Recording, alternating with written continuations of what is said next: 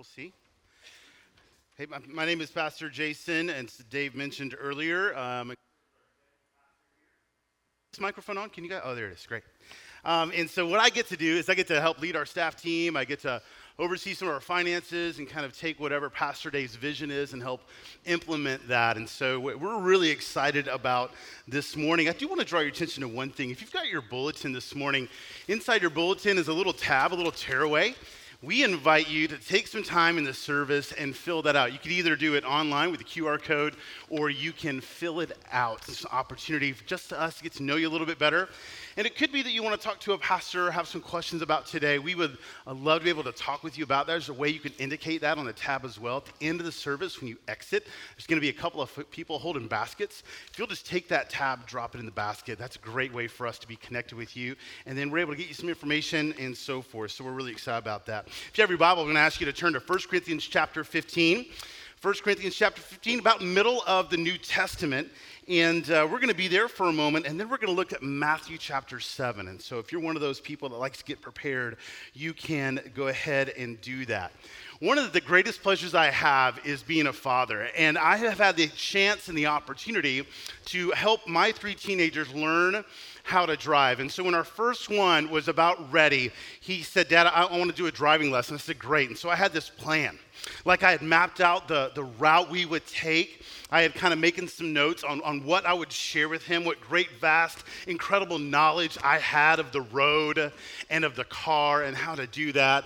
And so we get in the vehicle, and he's in the driver's seat, I'm in the passenger seat, and I'm like, okay, so check your mirrors, adjust your seat. And I give him the lecture, you know, the lecture that every dad gives a new driver, like, this is a big responsibility don't run over anybody, right? That kind of lecture. And so we talked through that and, and we're ready. Like I've got this plan and he's heard me. And, and so I said, Are you ready to go? He said, Yes, sir. I said, Well, turn on the car. He goes, just, just one question, Dad. I go, What's that, bud? And he goes, Which one is the gas and which one is the brake? And I thought in that moment, I need to go back to the basics. And so the resurrection is the basic reality of our faith. And so Easter Sunday morning is kind of this big day for churches. I, I was talking to a guy in our, in our community. He's like, hey, isn't Sunday like the Super Bowl for you? And I was like, it's kind of like the Super Bowl for us. But more than that, it's the foundation by which we base our faith. That the resurrection is more than just a Sunday. It's an important day because at the resurrection, it's this great truth that Jesus died, was buried, and then he rose again. And in his ability to, to conquer death, he conquered sin and he conquered pain and suffering. And as a result of that, moving into the resurrection, we look at the resurrection as this incredible moment, not just in the scriptures, but an incredible moment for our faith. For it's there that we can trust the Lord that we see that Jesus was more than a man, and sure, he was the fact, the Son of God. That as it was once prophesied that he would raise from the dead, so it happened. And we can trust this all full well. If you have your Bibles, I'm going to ask you to look at 1 Corinthians chapter 15. And in there, we're going to see the Apostle Paul kind of write about this truth, how important the resurrection is, how important Easter really is. And says in 1 Corinthians chapter 15 starting in verse 1 now I would remind you brothers of the gospel I preached to you which you received in which you stand and by which you are being saved. If you hold fast to the word I preached to you unless you believed in vain for I delivered you as of first importance what I also received that Christ died for our sin in accordance with the scriptures that he was buried that he was raised on the third day according to the scriptures and that he appeared and it goes on and begins to talk about who he appeared to. He appeared to Cephas, he appeared to the 12, he appeared to more than 500 other people. And it's this great picture of exactly the importance of what the resurrection, resurrection is. Paul describes it. He goes, It's of first importance, it's of highest priority. It's the most significant thing I will ever be able to share to you. That's what he's saying to the church here at Corinth that Christ died for our sins, that he was buried, and that he rose again. And 500 or more, more people saw him after the resurrection. We in the church, we call this, these truths the gospel. That Jesus died for our sin, was buried, rose on the third day, and that all who would believe in those truths and place their faith in him shall receive the forgiveness of sin and have eternal life forever and ever and ever. That is the gospel. And the scriptures say that the scriptures said. If you look in you know your scripture Isaiah chapter 53 verse 5 it says that he was wounded for our transgressions, he was crushed for our iniquities, upon him was the chastisement that brought us peace. With his stripes we are healed. Now the prophet Isaiah wrote this hundreds of years before Jesus ever stepped foot on the earth. Time and time again, we see that the scriptures are pointing to these gospel truths. And if the resurrection of, is of the utmost importance, as Paul says, then the resurrection needs to matter to us. So, as believers, we have much to celebrate. Today's a celebration. It's not only full of bright colors, but it is full of bright hearts that we get to come and, and worship the Lord for what He has done on our behalf. So, for those of you who know Christ, it is a wonderful day. But what about those who may not know? What will you do with Easter? I mentioned earlier that I am a father, and as a father, knowledge is kind of a, a unique concept. That sometimes as a dad, you have zero knowledge of something, but sometimes as a dad, you, you have a little bit of knowledge that really can hurt you in the long run if you don't do anything with it. When Brooke had our first, uh, she had him late in the evening, and so it was the next morning. And I'm in the hospital room. Sunrise is coming up over at Baptist Hospital, and Brooke's asleep, and I'm super groggy because I did all the work, you know, the night before. And, uh, and the nurse comes in, and she wheels this little baby burrito in that plastic tub into our room. Do You guys know what I'm talking about? And then she does something unthinkable she leaves. And it was the first time that it's just me and Brooke and this baby alien in the room. And I began to think to myself, I may have made a mistake. I don't know anything about raising kids. I, I had been a, a, a pastor of, of, teenagers and done student ministry for a lot of years, but by the time I got them, they had grown out of that. And so there we are. I'm nervous. I, I begin to think all the things that young dads begin to think. And uh, our son began to kind of cry a bit. I began to hold him and then realized his diaper was full. And so I began to do something that I had no knowledge of doing. Now, parents with great experience and knowledge know this that when cold air hits a little baby boy, there's this magic yellow fountain that appears. I didn't know that. And all of a sudden, I was met with a welcome present from my brand new baby boy. Had no knowledge. What about when we think through the lens of faith. You see, there are, are three different kinds of people here. Some of us in this room know our faith, we know Jesus. And he's become Lord and Savior of our life, and we've given our lives to him. Some of us have no knowledge of Jesus, no knowledge of faith. We may have come today by the invitation of a friend or a family member, and it's a little weird being here. Some of you have a little knowledge, but you've chosen not to put a faith in that little knowledge. And so, what that little knowledge has done for you is absolutely nothing. In fact, it's given you a false hope. We've been talking some time uh, in and among our staff about a term. And this term is kind of raising itself up among teachers and pastors and churches, and the term is the unsaved Christian that there are those who regularly attend church, maybe once a year or a dozen times a year or whatever it may be, and they call themselves a Christian, but truly they don't have genuine faith, an unsaved Christian. And it kind of looks like this this person may check the, the data box on the census tab that says, What religion are you? And they're going to check Christian. Or maybe they, they might call themselves a Christian if someone were to ask them, What values do they uphold? Maybe they grew up going to church or their family went to church, and so they have an idea of a sentimentality when it comes to the church and Christian ideas. It, could be that you're a patriot, that you love the good old USA, and we were founded on Christian morals, and therefore you call yourself or identify as a Christian. And see, the unsaved Christian, or another way of putting it is the cultural Christian, they do this. They admire Jesus, but they've never acquired Jesus that Jesus is a good person, he's a good idea, he's doing great things, but truthfully, you've never committed your life to him. And so I just wonder could it be that today there might be some of us in this room who have great faith, some of us in this room have no faith, and some of us in this room who kind of fall in that last category of kind of cultural Christianity, kind of the idea of being an unsaved Christian. You identify as Christian, but truthfully, if we were to evaluate your life, if, if Jesus were to put a microscope on your heart and say, hey, if you do know me, you would say, I, I don't know that I do. I agree with you, I respect you, I admire you, but I've not acquired you. And why is this a problem? Why is this idea such a big deal? What, what pain does it cause to be an unsaved Christian, be a cultural Christian? Well, the truth is, we can't just put Jesus on a shelf or ask him to take the wheel. For at the end of our life, if that's all you do, you will not be in the kingdom of heaven. Matthew chapter 7. If you have your Bible, I invite you to turn there. It's the first book of the New Testament. And in Matthew chapter 7, it's unique because Matthew chapter 5, chapter 6, and chapter 7 are what we call the Sermon on the Mount. Jesus, his followers, uh, his disciples, a crowd that's kind of going where Jesus is going. Jesus has put them on a, on a hillside, a mountainside, and he is preaching to them. In fact, this sermon, three chapters long, is sometimes called the greatest sermon ever told.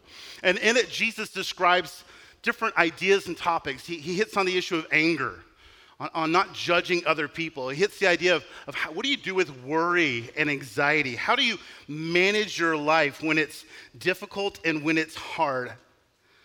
Toward the end of this sermon, Jesus teaches on those who will enter the kingdom of God, those who will enter heaven when they die. Growing up as a young man, I loved the idea of church. I didn't start going until I was eight at the invitation of a friend. And at that, I remember thinking it was so unique. We went to a, to a meeting where, where boys got to look at the Bible and see how fast they can get to different books of the Bible. And that was the first time I remember opening the Bible. But in the Bible, we see many things about who Jesus is. We see that he loves people and he heals people and he has a great heart, a great passion, a great mercy, that Jesus is love. And we see all these wonderful, heartfelt, warm things about Jesus. But in the scriptures, we also see some moments where Jesus says some hard truths. And sometimes these hard truths can be offensive. But it's in these hard truths where we see not only the love of God, but the wisdom of God. And so I want to challenge us as we kind of unpack a hard truth this morning to be thoughtful of Jesus has not changed his character in this hard truth, but rather he is explaining in greater detail who he is and why he came to be. So in Matthew chapter 7, toward the end, he describes the kingdom of God. And what he's going to do is he's going to offer three different sets of examples of those who will enter the kingdom of God. He said there are two ways there's a narrow gate and there's a wide gate. Those who enter the narrow gate, those are the ones who will enter the kingdom of heaven. And then he's going to describe two different kinds of fruits there's good fruit and then there is bad fruit. Those people who bear good fruit, they will enter the kingdom of heaven. And there's the idea of two different kinds of builders those who will build their life on the sand, and those who will build their life on the rock and the faith of the word. Those people will enter the kingdom of heaven. But in the middle of that is Matthew chapter 7, verses 21 through 23. And I take time to read that this morning with you.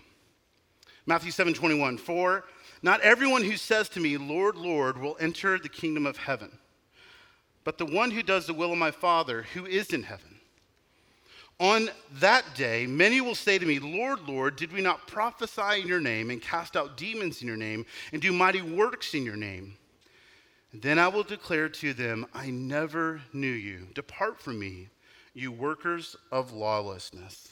It's in these verses, Jesus wants his followers to kind of examine themselves, kind of examine where are you in your reality of what the kingdom of God is. Are you choosing just to profess allegiance to me, or have you truly given your heart to me? And it speaks right at the heart of kind of this idea of culture Christianity. See, here's the thing Jesus doesn't want or need admirers. What he wants and needs is acquirers, those who've acquired him in relationship. So, do you admire or have you acquired? And I think whether you are one or the other radically changes how you celebrate during Easter. Three simple truths this morning as we kind of unpack these couple of verses. One, there is a reality of the kingdom. There is a reality of the kingdom. And verse 21 tells us what that reality is that not everyone will enter the kingdom of heaven. Not all will enter. There will be those who can't. There will be those who are not included. There will be those who will be left outside the kingdom of heaven. I want to be clear this morning. One, this idea is not God's desire.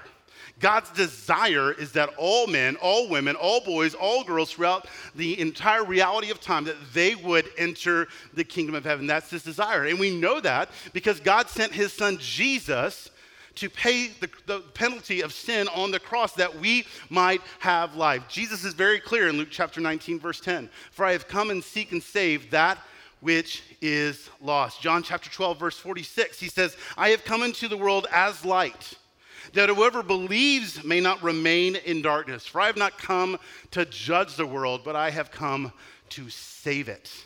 This is the purpose of Jesus. Jesus does only what God the Father wants him to do. God's desire, Jesus' desire, is that all men and women would come to know him as Savior. But the truth is, it could be his desire, but it's really up to us to make a choice. And it's a choice that we must make. And if we don't make that choice to accept him as Savior, we're not going to be allowed in to the kingdom of heaven. That is certainly the reality. There are a lot of people who think, well, you know, don't all ways of life eventually lead into this idea of heaven? Don't all faiths kind of eventually come into one path where there's going to be eternal life with God and in heaven? Isn't that the truth? Well, it's just not. The scriptures don't teach that. In fact, John chapter 14, verse 6, Jesus says, I am the way, I am the truth, I am the life. No man come to the Father but by me. Acts 4, chapter 12, excuse me, chapter 4, verse 12, it says this that, that there's no other name under heaven which by one will be saved. Jesus is it. There's no plan B, there's no other option. Very clear in, in Matthew chapter 7 that the reality of the kingdom is that not all will enter.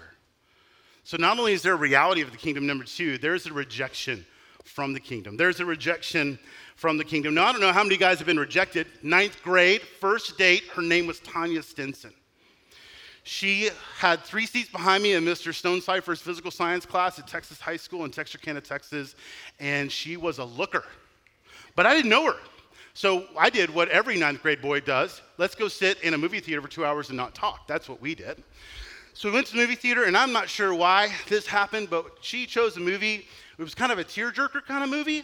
And if you know much about me, I kind of wear my emotions on the sleeve. And so uh, about three quarters of the way in, I'm like tearing up at this movie. Like there's tears falling off my cheeks.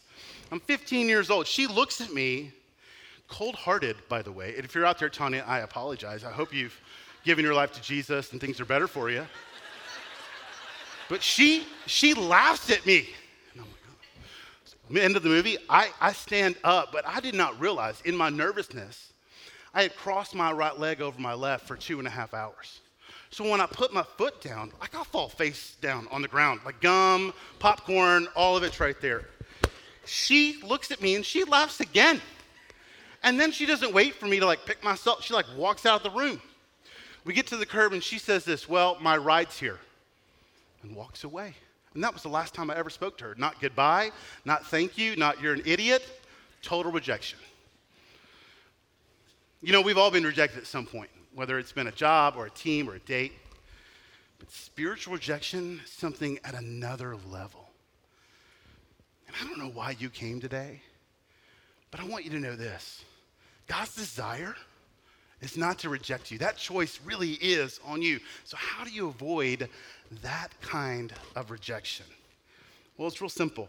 We have to be careful to realize that for some of us in this room, we may call him Lord, Lord, but our hearts are not with his. And Jesus is real clear at that point of rejection. He says, Listen, depart from me. I don't know you. You see, of, of the followers in the crowd that were following Jesus, Many knew him. To call him Lord is one thing, to recognize like he's somebody unique and someone who deserves a title, but to call him Lord, Lord probably signified the fact that they didn't just know of Jesus, but they walked with Jesus.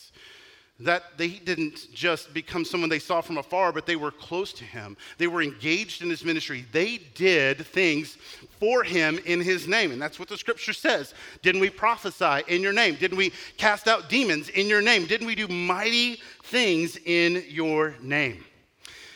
Now, in the original language, when this sentence is written, it's, it's kind of written a little differently. And we might translate it like this way Surely, since I prophesied, cast out demons, I did mighty things in your name. Shouldn't we be allowed into the kingdom of heaven? Specifically, these fathers did some incredible things for the Lord, but they didn't know him. They never trusted him as Savior. Doing good things does not give you special favor with the Lord. Jesus is clear. There are those who are just religious there are those who are doing good things because that's what good people are supposed to do. You may have morals that kind of guide you. There are those who look at Jesus from afar or at a distance, just admire him. But being a good person doesn't get you into heaven, and his rejection statement hurts. Depart from me, I never knew you. Coming to church doesn't get you to heaven. Giving a tithe doesn't get you to heaven. Being a greeter, working preschool, God bless you if you work preschool, doesn't get you into heaven. Only faith in Christ. And this is not a common idea. This is not an idea that we've just struggled with in modern times. This is a, a, reality that they have struggled with since Matthew 7 was written and into today. In fact, the 17th century preacher George Whitefield said it this way Do not flatter yourselves of being good enough because you are moral, because you go to church, you say the prayers, you take communion, and therefore think no more is required. You are deceiving your own souls. Writer Dean Inserra says it this way To modern day culture, Christians, just like the religious people of Matthew 7, the idea of being saved isn't necessary, just do good things. After all, there are good people who live moral lives, and culture Christians have some idea of faith but they don't consider themselves an atheist, but their God is a generic deity rather than the God of the Bible. They could be called almost Christians. Listen, doing what we're supposed to do isn't enough. Being a good person, being a moral person isn't enough. Identifying with the church identifying with Jesus isn't enough. Being an almost Christian isn't enough. We came across this story of one of our own a few months ago of a man named Paul who's here today. And he came to the realization that he was just an almost Christian, doing a lot of good things in the church, serving the church in unique ways. But the Lord was working on him, reminding him that he had not given his heart to the Lord. So I want to take a few moments. Let's watch this video of Paul's story. My name is Paul, and I was a cultural Christian. At the age of six, um, I originally thought that I'd ask Jesus into my heart. Um, I was in church, grew up in church, grew up in the South, uh, Christian home. We were at church every time the doors were open. I lived that life that I thought I was a Christian until the age of 49.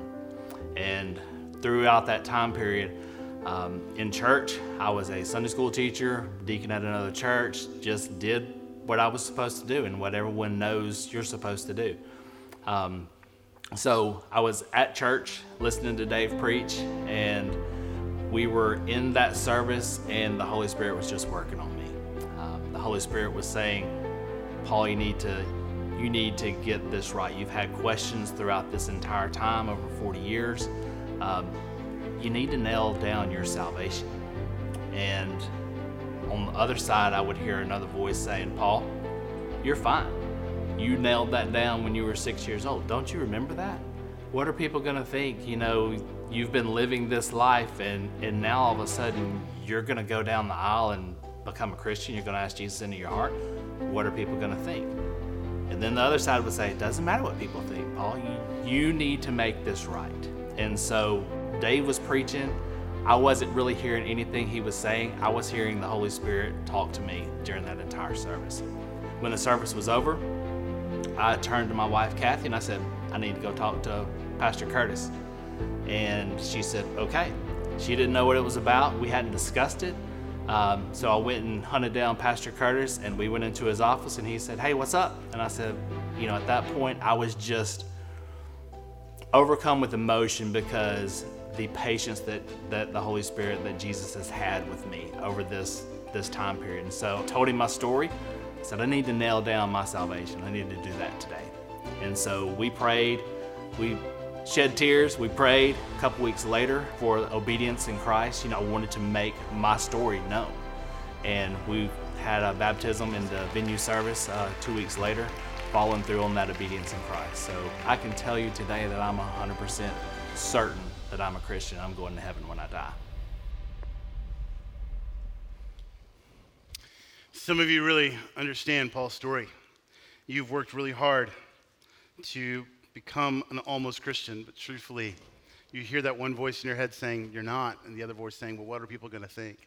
And I would just tell you this one of the greatest realities for Paul is that he went from rejected to accepted. You see, Jesus doesn't want our attendance or our money or our service, he wants us. And that's the truth. Jesus wants our heart. Now, I know some of you may be thinking this that if, great, if there are people here who are doing good things and they can't be allowed into the kingdom of heaven, what about me who's done bad things? And you may be saying here, going, Great, I knew it. I knew it. I, I, knew that God would reject me. I knew that the church would reject me. I understand. I'm totally frustrated by that. And I understand where you may be coming from. But and I would say this Many people think that God's going to reject them because of, they, uh, of the sin of their life, too many bad things that they've done, that God can't or won't love them because of the sins that they've committed, because of the things they've thought, the things that they've done, the struggles that they have. And I'll just tell you this this is the truth God doesn't reject you because of what you've done, good or bad. He rejects us because of what you haven't done. You know, several years ago, as the church was kind of getting on the scene here in America in the last 50 years, 60, 70, 100 years or so, there's been this idea that when you came to church, you'd have to behave so that you would believe and then you could belong. But as we read the scriptures, we see that Jesus does something radically unique here. Jesus helps people belong, that they would believe, and as a result of that belief, they will behave. Jesus spends more time with sinners in the scripture than he does preachers. Jesus fellowship and friendship with thieves and robbers and prostitutes and the marginalized and the unclean. He's showing us that his love transcends sin. That it's not about how awful you've been or the things that you've done. That has very little to do with the reality. Sin is, in fact, just sin. That's what separates us from the Lord. What separates us in a, in a unique way is what we're talking about here. It's not what you've done, it's what you haven't done in believing in Him. God is reaching out His arms and He's saying, Listen, I want you to belong to me. I want you to believe in me. And you know what? That worry of you, if I can't act right, I don't have all of it together, that will come later. There is a rejection of the kingdom. But remember, it's not good or bad, it's what we've not done that rejects us. And the last thing we'll do this morning is number three there's a requirement for the kingdom. There's a requirement. There comes a day, well, Jesus will ask, Why should I let you into the kingdom of heaven? And the requirement for the kingdom isn't doing good things, it's not being a good person or being religious. The requirement for the kingdom is not religion, it certainly most is relationship. And we get that from chapter 7, verse 21 and 22. But the one who does the will of my Father, who is in heaven, he will be allowed into the kingdom. The requirement is the ability to do the will of the Father. When a person has trusted Christ, the relationship begins. And in that relationship, the Spirit of God is now living within them. Romans 8 tells us that. And, that Spirit enables them to know and to do the Father's will. That God's love is in that person's heart, according to Romans chapter 5. And as a result, it motivates him to obey the Lord. Obedience to the will of God is the true test of faith. The test of faith is not works, it's not words, it is knowing Christ in that relationship that we might be doing the will of the Father. What's missing for many is relationship. There's another story I want to show before we close today. And I, I think what's interesting about this story is, is Lisa had been obedient to God in a lot of ways, but she realized at a point in her life she didn't have the relationship that she needed. She was struggling, she was doubting. She was wondering about God's presence in her life. And she had done so many things. But she, what she didn't do is relinquish control and surrender to the idea of relationship. So I want to take a few moments and watch Lisa's story. I'm Lisa, and I was a cultural Christian. I grew up in church my whole life. I even attended a small Christian school. And when I was 12 years old, I um, asked Jesus into my heart and I was baptized. But I just didn't live my life as I should. I was not reading my Bible, I wasn't praying, just coasted through life. When I was 14, my dad passed away and I had prayed all the way up till he took his last breath for God to heal him. And just kind of rocked my faith because uh, he healed him in a different way than what I was hoping for. And I graduated high school, went to college, went to Ouachita Baptist, was a Christian studies major, and I still wasn't praying as I should, wasn't reading the Bible as I should. It was probably about six years ago when I really started getting this feeling that I needed to question, or was questioning whether or not my faith was true or not. And it just kind of packed it away of you've already done that, you've already been baptized, you've done that, you're good, everything's okay. And it wasn't until three years ago when I was, after Charlotte was born, it was one of those late night newborn feedings. The church was also going through experiencing God.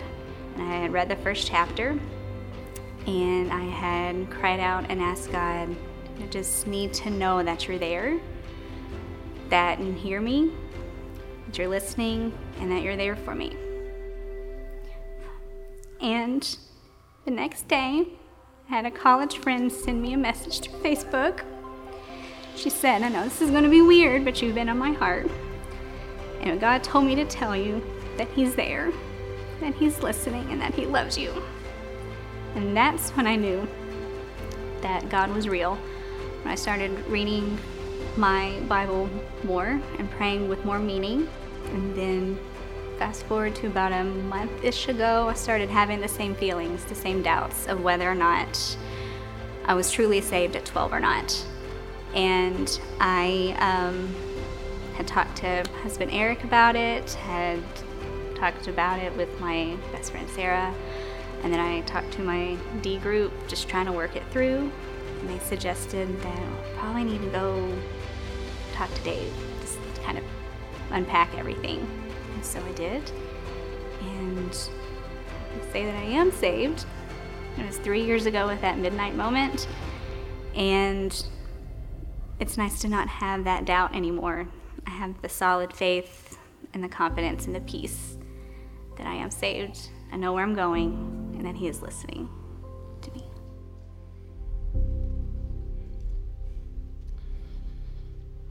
Lisa's going to get baptized next week in the Worship Center service. And I think about Lisa's story, and I think about so many who doubt and struggle wonder if God is listening. Can we just be reminded this morning that God is listening? God hears us, and God knows us. The root of her doubt was a lack of relationship, and could that be the case for you? In the words of Billy Graham, we are going to heaven not because we are good.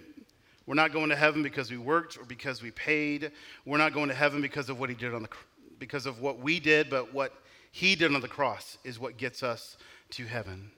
And all we have to do is receive it. And it's so simple to receive that Christ, to receive Christ, that millions stumble over its very simplicity.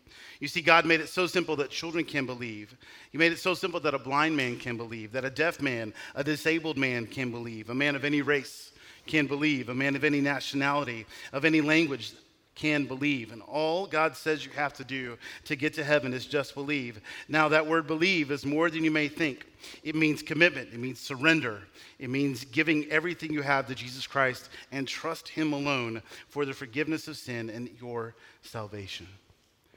And that's why we celebrate Easter, the death, burial, and resurrection, that He gives us what we need to save us.